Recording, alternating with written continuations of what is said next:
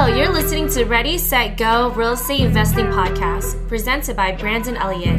This show will be going over all aspects of real estate investing and is intended to educate, motivate, and prepare you to take action on your first or next real estate investment. For more information, please visit BrandonElliottInvestments.com. Thank you for listening and enjoy.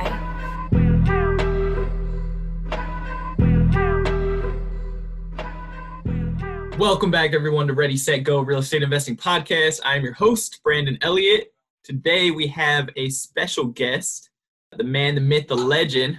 So we're we're gonna be diving into some awesome content today. We got Thach Nguyen in the house. What's up, brother? How we doing today? Yo, yo, yo, you know it's Friday, baby. It's always good on Friday. Baby's here. That's right. That's right, man. I, I appreciate you so much. You got a very impactful story. A lot of the stuff that you're doing on on social media as far as like you're an educator, you're a realtor, you're ground up construction building. A lot of people aren't even understanding that concept. Like we didn't even know as the altitude of where you're really at with all that stuff. But at the end of the day, you're doing a lot to give back, help out more people. You're, you're a family man, you're a traveler. You've really built the lifestyle that you desire, right? I mean, you got the nice luxury cars. That uh, must be a hobby for you. Yeah, you of course. yeah so uh, for anybody out there that doesn't know exactly like who you are or a little bit about your story you mind just diving into it? I know you come from you know a different country you know being an immigrant starting off in in america like getting started into real estate you know real estate getting started in general it, it can be challenging at sometimes right? So i would love to just hear you know your feedback of first getting started and for anybody out there that doesn't know exactly who you are. Yeah for sure for sure so I was born in Vietnam in 1970.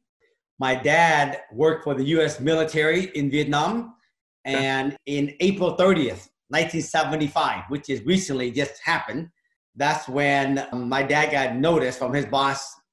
They're saying that we're pulling out of Vietnam, the U.S. troops, because the communist Vietnamese communists is coming to invade South Vietnam. They're taking over the country, and so they said to my dad, "You should leave with us Otherwise, you're going to be captured and killed.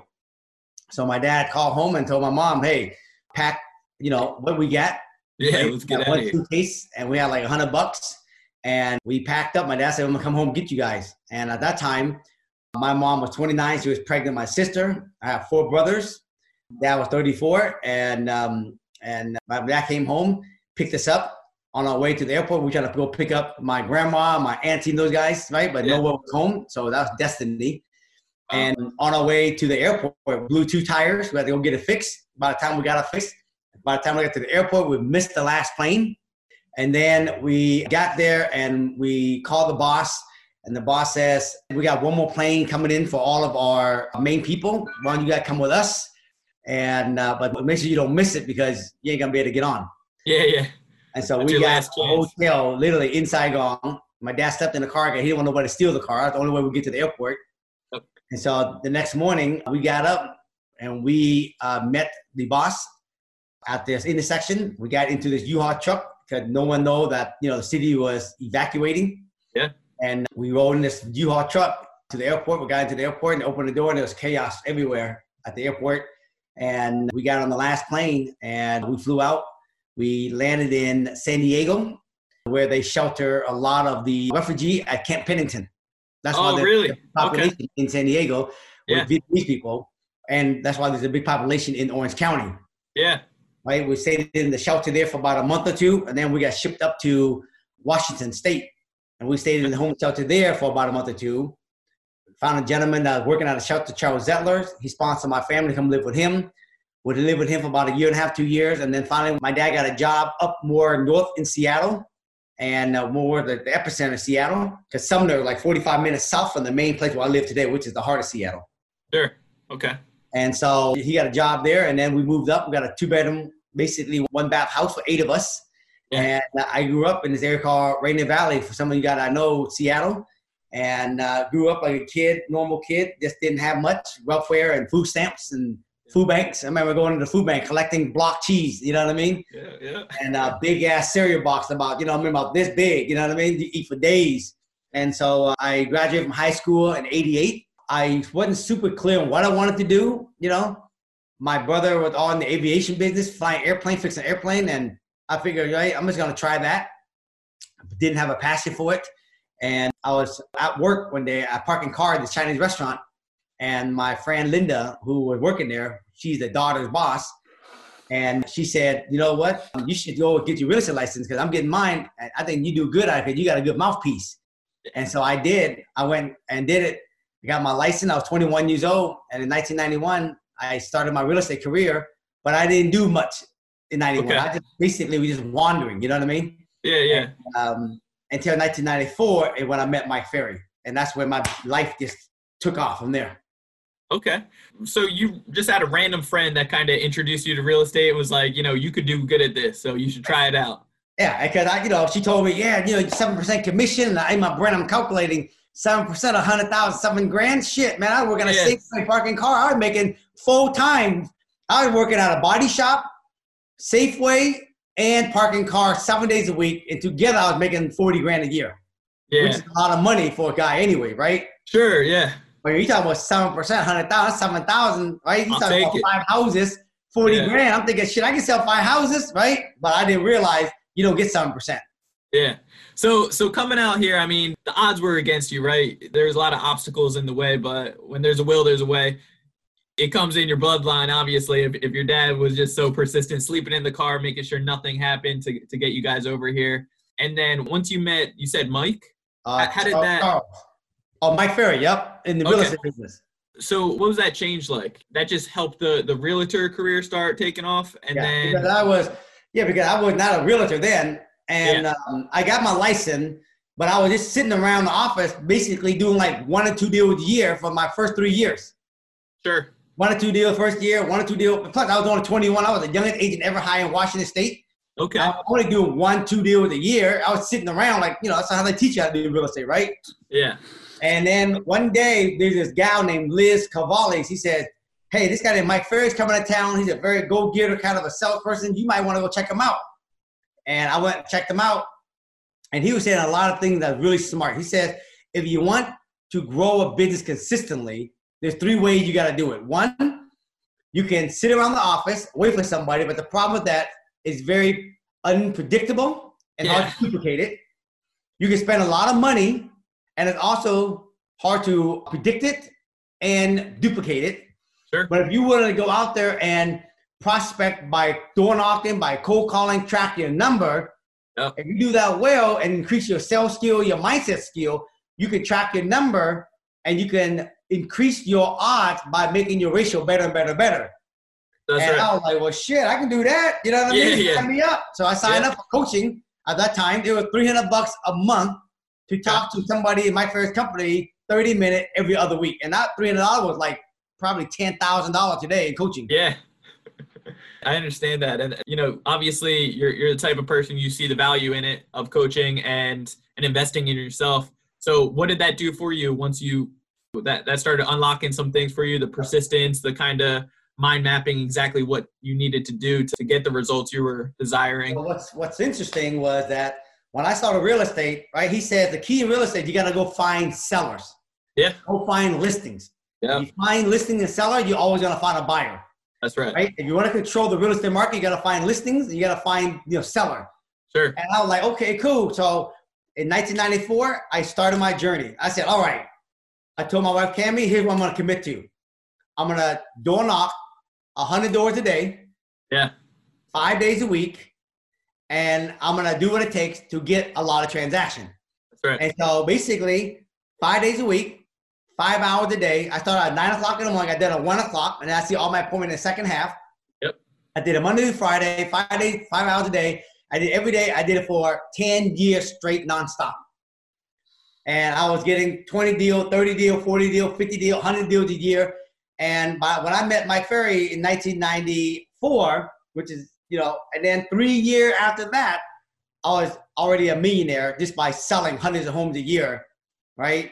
But what I it. learned from that was if you control the seller, you make money. If Yeah. you got skill, you're gonna make a lot of money. If you got mindset skill, you gotta make That's a lot right. of money. And you can't sit on your ass and expect some shit to happen, Yeah, you Right? gotta go you gotta go Gotta go knocking on the doors. right? And so when you fast forward today, today I still cold call and door knock, but I don't randomly cold call.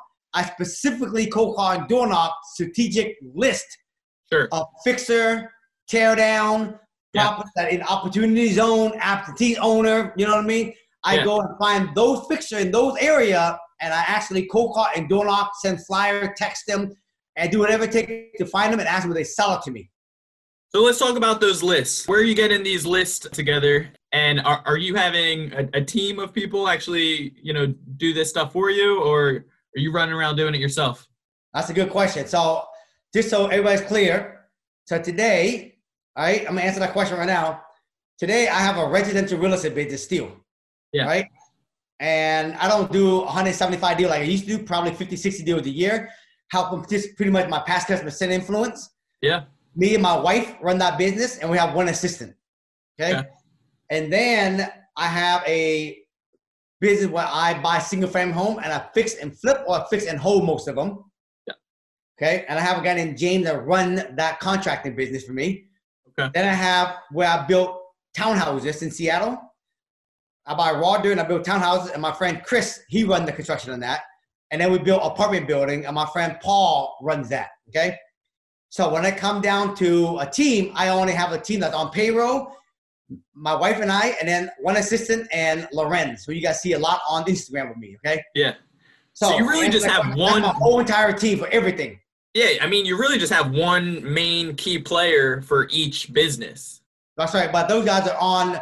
They get paid per project. They don't. They're not on my payroll. Yeah. Yeah. I love that. Okay. So when I come down the list, pretty much it's me and this guy right here, Lorenz. What's up? Yeah. What's Okay. up, brother? So so we, me and him, sit down and we create all the different lists so that we can go and cold call and door knock. okay. Yep. Okay. I love that. Let's talk about your first deal. When did you jump into your first deal and, and what actually was that transition from doing the realtor side to, okay, let's start making some money on the investment side? So I was selling hundreds of homes a year. Yeah. And then I met a guy named Saul who recruited me to come to his office. And he's also a real estate broker, own a lot of offices, but he also heavily owned a lot of rental property, right? Okay. Came from nothing also.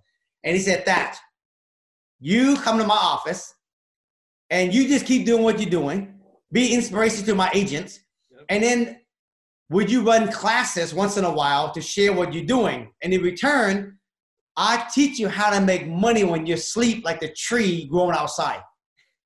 Like your tree right next to you. You got your That's money tree right here.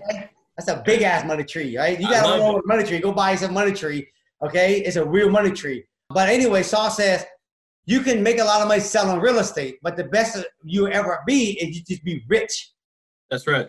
right? Rich is Just that one time money, pay. right? Yeah. But if you really want to be wealthy, wealthy when you trade your money for time, so you have time to do a thing that you love, that you gotta have to have some kind of residual income to pay so you can live forever, right? And he says, since you're in real estate, the best thing to do is own real estate, not Sure. sell real estate. But sell real estate, use that money to live, and then use that money to buy cash flow property. That's right. And so he said, This is what you want to learn how to do, my friend. So I said, I'm jumping ship. And I went over there and he taught me how to basically start making money, take the money off the table, park it. And so I bought my first rental property in 1997. And I still own it today, free and clear. I bought it for 105000 It's worth 700000 And I get like 25 $3,000 a month on that house right now, every month. Now, so for the most part, you're doing a lot of the BRRRR strategy, correct? Today I am, yes. Okay.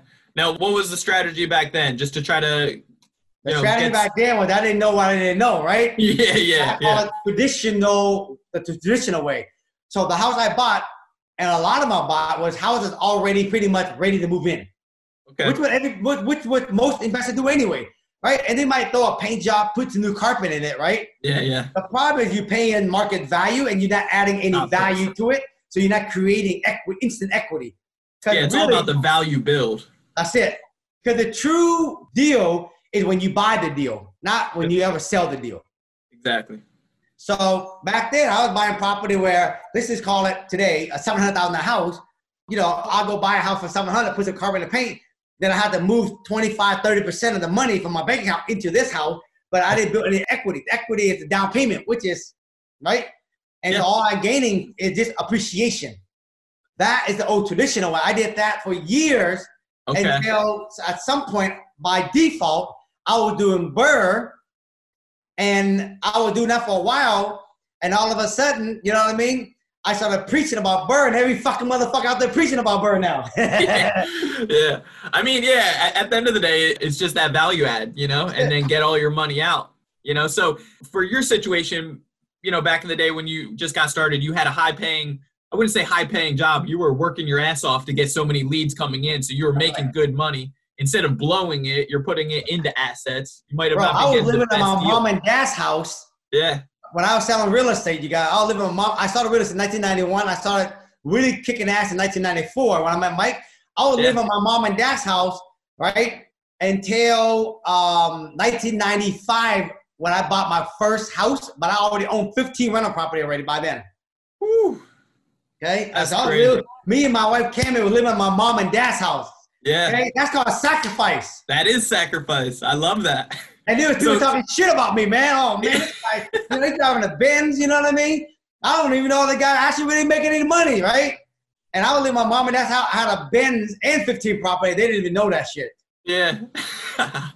I love that. So you basically started off homeless to a certain degree in, in the beginning, and then now you're up to, you know, 1.2 million passively in rental, which is crazy. You know, so when you're getting these leads, I know you have a lot of moving pieces, right? You're an educator, you're giving back and helping out a lot of people get started as well. What do you believe is the biggest thing that's stopping so many people out there from actually getting started? Number one, they don't really know what they want. True. Yeah. Right? They ain't super clear. Yeah. I'll give you an example what I mean. But I'll give you an example what I mean by clear. If someone in your family had cancer and they needed a hundred thousand dollar to Sure. cure them, now we have a reason to go make a hundred thousand dollar, That's right. right? Why behind it. Yeah. Like how, Okay, how passionate are you about it? Are you gonna do it That's or right. not? Yeah. So the problem is most people ain't that dope ass clear on what they want. And So when I say dope it. ass clear, that's what I mean by clear. You see what I'm Yeah. saying? Yeah. So most people don't know exactly what they want. And so that's the beginning of everything. If you don't know exactly what you want, then you don't know what action you should take daily, what you should be learning, what should you should be really researching. Sure. That's the biggest problem everybody have. No, I, I couldn't agree more. So with with your situation, you know, as all real estate investors are just human beings, right? As we're living, we always make mistakes and a lot of learning curves along the way. I know I, I got screwed over about a dozen times on on some of my first projects with contractors. What can you say would potentially be like one of your biggest mistakes? My biggest mistake. I got a couple of them. Number one, don't be in a hurry to try to raise capital from investor Okay. unless you got a track record. Sure. unless you've done enough deal, you have super dope ass with good relationship with contractor, Yep. all the people because you're putting your name on the line, and when a subcontractor leave your ass, then that deal fall apart. Then you look like a dumbass to the investor. Okay. Yeah. My biggest deal I ever done was a 250 unit apartment building, and I haven't been in partnership with this guy who is my partner long enough Sure. and that deal, when the market shifted in 2008, right? Then I really got to really, really, really see the true person of this partner I was, partnering with to do the big building. Yeah. And during that whole process, so at the end, when the building was all done, right? We were trying to sell this building, and I felt like I was getting a lot of resistance on selling it, right? When we know there's no way we that's the only option we have is to sell the building. Sure. And the guy just put so much resistance, so many barrier block. And I'm thinking, what are you fucking thinking, bro? Yeah. Yeah. Right? Why are you and doing there was that? like 15 investor, 14 of them with my own personal friends and family. One of them was his. Yeah. And here I am fighting my own partner to do the right thing, cash the property out so we can cash our investor out.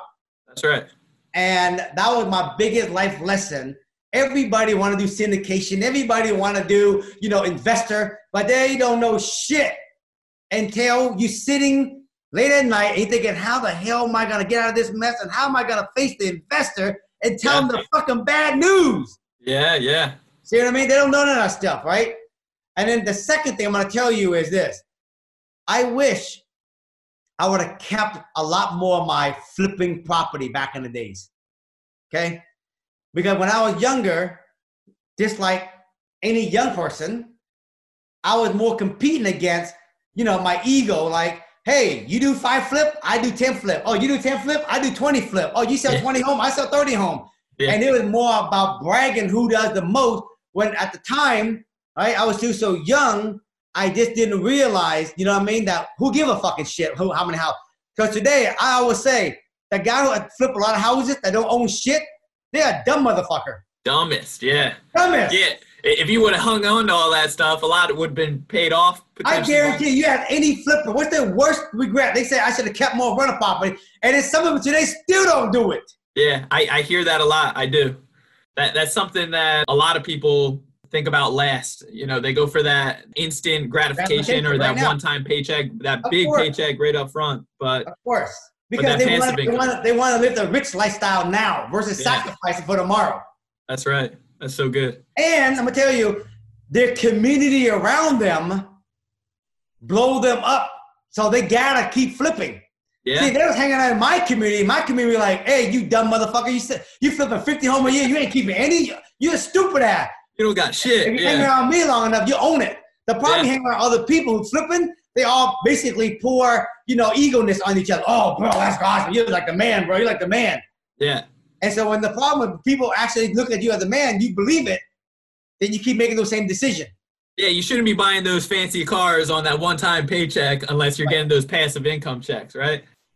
That's so true. So how did uh 2008 treat you? What was that situation look looking like for That you was at the time? my that was my what I call my graduate school of called kick the motherfucking guy's ass when he's down on the ground with some steel boots. yeah. Okay, that's the kind of shit I went through. In 2008, I lost about four or five million dollar. I had my biggest real estate portfolio that was being yanked, the 251 unit apartment building. It's all done, leased up, and the bank won't refinance into permanent financing. Yeah. Think about that, bro. Took me two and a half, three years to build it. Got it all leased up, and telling the bank, bro, it's all done. Per- switch it into permanent finance. They're like, nope, we don't want it. We need to liquefy our money, so we can't afford to have a $45 million loan right now. And I had personal guaranteed it. I had, you know, $10 million worth investors' money, right? I stopped selling a lot of residential real estate. So Yep. I was bleeding, you know what I mean? I had Yep. to sell my Rolls Royce back in the days, you know what I mean? And but I learned so many things. I learned about having the right partnership, making Yeah. sure you're never gonna bring an investor in, but you better make sure you got all your ducks in your eyes and your T crossed. Sometimes going big real fast is not the smartest thing. Yeah. Residential real estate, residential house, single family is not as bad as everybody think it is. Oh, 100 unit, yeah, 100 unit. You gotta split that shit with all your investor. How much Yeah. money you really making? You see what I mean? Sure. Sure. right? But when you can do single family BRRRR model on your own, right? You can make a lot of money doing that without the headache. Yeah, So you I can sleep like a baby, right? I still Yeah. do both today. I do single family BRRRR and I Yeah. do big apartment building, but I'm very wise and I learned that from 2008. Yeah. That's why So I said, Brandon, But, I said on Instagram recently, all these young guys coming out here trying to teach people how to invest in real estate, they don't know shit because they only been experienced on the good shit. Until they get their ass kicked, that's right? And then they can get back up and go. That's how you know they got skill and knowledge and experience to teach. But a lot of these guys who teaching this shit, they're a bunch of fucking fake. they don't know shit yet. They haven't gone through any experience yet, right? None, baby. And good time ain't really the real teacher. It's the bad time is the real teacher. No, that's true. That's true. So, with what you're teaching right now, you- you're helping a lot of new people for the most part, right? Kind of get started, get the BRRRR method going on, get some passive income. Yep. What, where do you kind of see that folding out to? Because I know you're doing a lot of education. You're a coach, you're a mentor, you're, you're helping out a lot of people right now. Yeah, you know, for me, is this. I realized today, Brandon, my life purpose is to inspire and empower billions of people to reach for their goals and dreams. To see that anything is possible by me just sharing my own story and my Sure. own journey. That's right. And so I'm just on my journey doing thatch. Yeah. And whoever want to hop on the train and ride along, I'm happy to share what I'm doing. Yeah. But I'm not going down anywhere, lifting up no downtrodden. I realized the wrong thing to do. Sure. So to answer your question, is one person came to me a long time ago, can you teach me? What I teach people is start with the end goal in mind. How much passive income do you really need to live comfortably? How many doors do you need? Right? And then Do you have any money? If you don't have money, then you need to go sell real estate, be a wholesaler, make money so you can start buying towards the number door you need. Sure. Right? But part of wholesaling, finding deal, I got to teach them how to find deal. I got to teach them how to evaluate a deal. I got to teach them how to understand, you know, what property is fit for a BRRRR, which property fit for a flip, right? I got to teach them how to do all this so they can make money, also learn the knowledge, right? As they move towards this, when they find the right deal, they have the knowledge the money. They when they identify the right BRRRR property, they buy it and they keep it toward their door. Once they have enough door, then I tell them to stop buying. Then their job now is to keep doing this, but make money and start paying off those door before they buy any more property. Okay. So I mean, at the end of the day, with with all the different strategies, there's a bunch of different ways that you need to calculate your deals. Everybody runs their numbers slightly different. When it comes down to you running numbers, are, are you doing this just quick on napkins when you're trying to get these under contract, and then you actually do the the full due diligence? That's right. For me, bro, it's real simple. If I find me a fixer upper, yeah. the highest the highest level is a BRRRR model. A BRRRR model, for you guys who don't know, mean buy things as a fixer, rehab it, rent it, refinance it, and pull your down payment, not your equity. Okay. Only the people that pull equity are the people that just don't understand how to do this correctly. Okay. Sure. And repeat the process. So for me, this is say a property worth a million dollars. Okay. This is how I do a quick napkin. What is it worth to finish? A million bucks. All right. I multiply by 70%, which is 700,000. What's the cost of rehab? You got to know that. Let's call it 200,000. So the most I can pay for this fixer is 500,000. Yep. Okay. If I get anything less than that, it's even a bonus. So Yeah. When I look at a property, I ask on what you want. And if you say 500,000 or less, that means I got a BRRRR property in hand. That's right. So I'm buying it and I'm gonna fix it. I'm gonna keep it, and I know that when I'm entering the property. Okay. And the reason why, because when you ever refi and you got 30% or more equity, you can finance 100% of your purchase and rehab pro- costs. So that means you can get all your down payment back, and you still leave 30% equity in the property. Yeah. That's the true BRRRR model. The rest of the people that preaching that shit, bunch of shit, man. I don't know what the fuck you're talking about.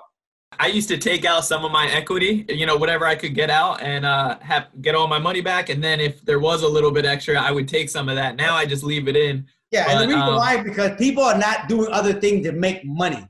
Sure. Because if you just buy property to keep and you need that money to return again, you got to pull the equity out of it, Yeah. not the down payment, the equity.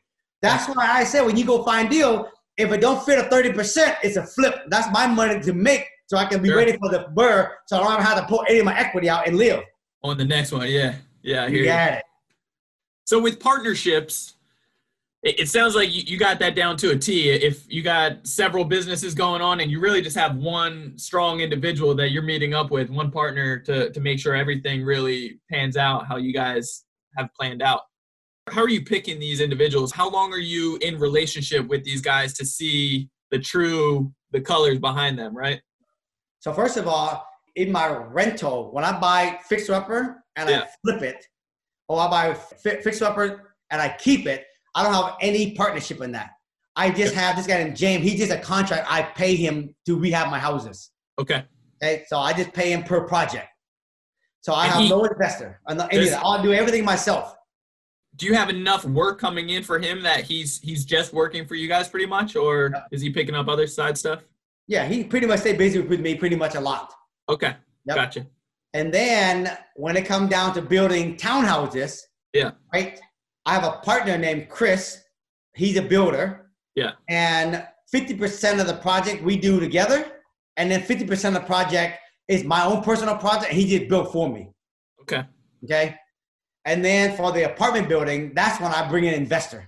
Yeah, because yeah. those are like, you know, fi- 30 million, 40 million, 50 million dollar projects. And yeah, a that's lot of money That's when we in. syndicate, we bring in an investor. But Sure. anything from townhouse and down, I do everything myself. Okay. So obviously that that's taken years to be able to build those relationships with these guys to make sure that they're trustworthy, and I guess just being able to manage them, making sure Yeah, like that the Dane, my contractor, I use them on, you know, and you know, contractor hard to find, man, the reliable one, right? That's and I don't usually, I, don't, I just don't usually give him a whole bunch of projects at one time. I test him. I Yeah. give him one project, how fast he does, how well he does it. Then I give him another one. I give him another one. And then eventually, right, he's on it. You know what I mean? Then eventually I give him more. You know what I mean? Sure. Chris, well, how I met Chris was I was going through with another builder who wasn't on top of the game. And Chris was building for one of my clients. Okay. And Chris's team was on it. And so when he was on it, I was like, hey, man, why don't you come build one of my projects for me, right? Yeah. And then he built my project like this. And then after that, I had him do another project, right? And then eventually, him and I partnered up. We did some project together, and then he does my own project also. And that's how Okay. we built it. But you got to Like test the people out before you got to give them too much business. Yeah, no, I've experienced that the long, you know, hard way, unfortunately, by putting people on several projects at a time and not building that relationship. That's up why it's first. important to not to grow so fast Yeah, because everybody want to grow fast, but the key you got to have the right people in place. Otherwise, it won't. It, it, it just fall apart. yeah, and you need to know when to like stop the bleeding, right, and, and make sure that they don't crumble your business around you, Right. Because that can happen. So you got some kids, you got a family, right? And as your little guys are, are getting older now, how are you guiding them or or showing them? Obviously, they've seen the whole real estate stuff of what you've been building their whole lives. Yep. You know, I'm sure that's. I know it's inspiring for a lot of other guys. I'm sure that doesn't fall uh, too far from the tree. Yep. How are you guiding them to start thinking as an investor and and giving them that space to be able to grow as a as a real estate. In another podcast in the past, you were talking about you set them up with a laundry coin coin Yep. operation. Yep. I have a 14 year old kid, and a 12 year old kid. And so, of course, when they're young, they've always been always around what we do, right? And I remember my wife said to me a long time ago, that when I was doing a lot of seminar, right, out there teaching a lot of people, Sure. she said, "Honey, I think it's great that you out there teaching other people, and I think you should continue to do that. Just don't forget about our own kids, and don't forget about home, which is a really important thing because there's a lot of gurus out there that out there preaching to everybody out there, but then they don't take care of their home base." That's so true. Right? They don't take care of base. So I call that just basically full of shit and full of out of integrity, right? And so one of the things we have done with my kids, we start them young and we start them with goals, right? So for example, this last week we asked them to reset their goal. So this is my 2020 goal. This is my 2030 goal, right? And so I had my two boys last Sunday, right? We gave them criteria and what they got to write, right? You know, everybody got equity, like, you know, goals for fitness and career and saving and making money, uh, health, right? And fun, right? Those are all the category. And so I asked those guys, I want you guys to take your time and I want you guys to write down by the end of the year, right? What do you guys want to accomplish in these, these equity by the end of the year? Yeah. right? And we're gonna talk about it on Sunday at dinner time. And Yeah. so they went and Hudson pretty much wrote pretty much all of it. Russell was halfway done. And said, on Sunday we're gonna go which call. And they also like this is a schedule, right? And then my kids got a schedule. They follow a schedule too, right?